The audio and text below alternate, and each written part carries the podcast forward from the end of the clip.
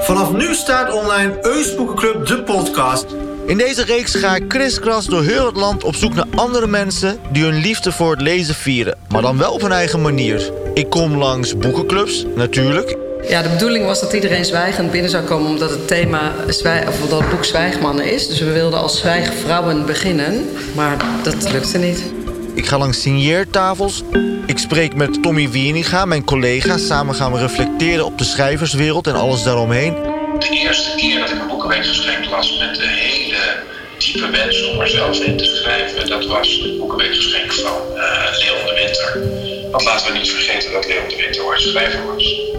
En ik sluit af met mijn buurman, die dan weer toevallig de vader is van Tommy Wieringa. Meneer Wieringa noem ik hem altijd. Ik wou het verdomme zeggen. Ja? Ik wou het verdomme zeggen doodsverlangen. Een mooi woord. Beluister de podcast Eus Boekenclub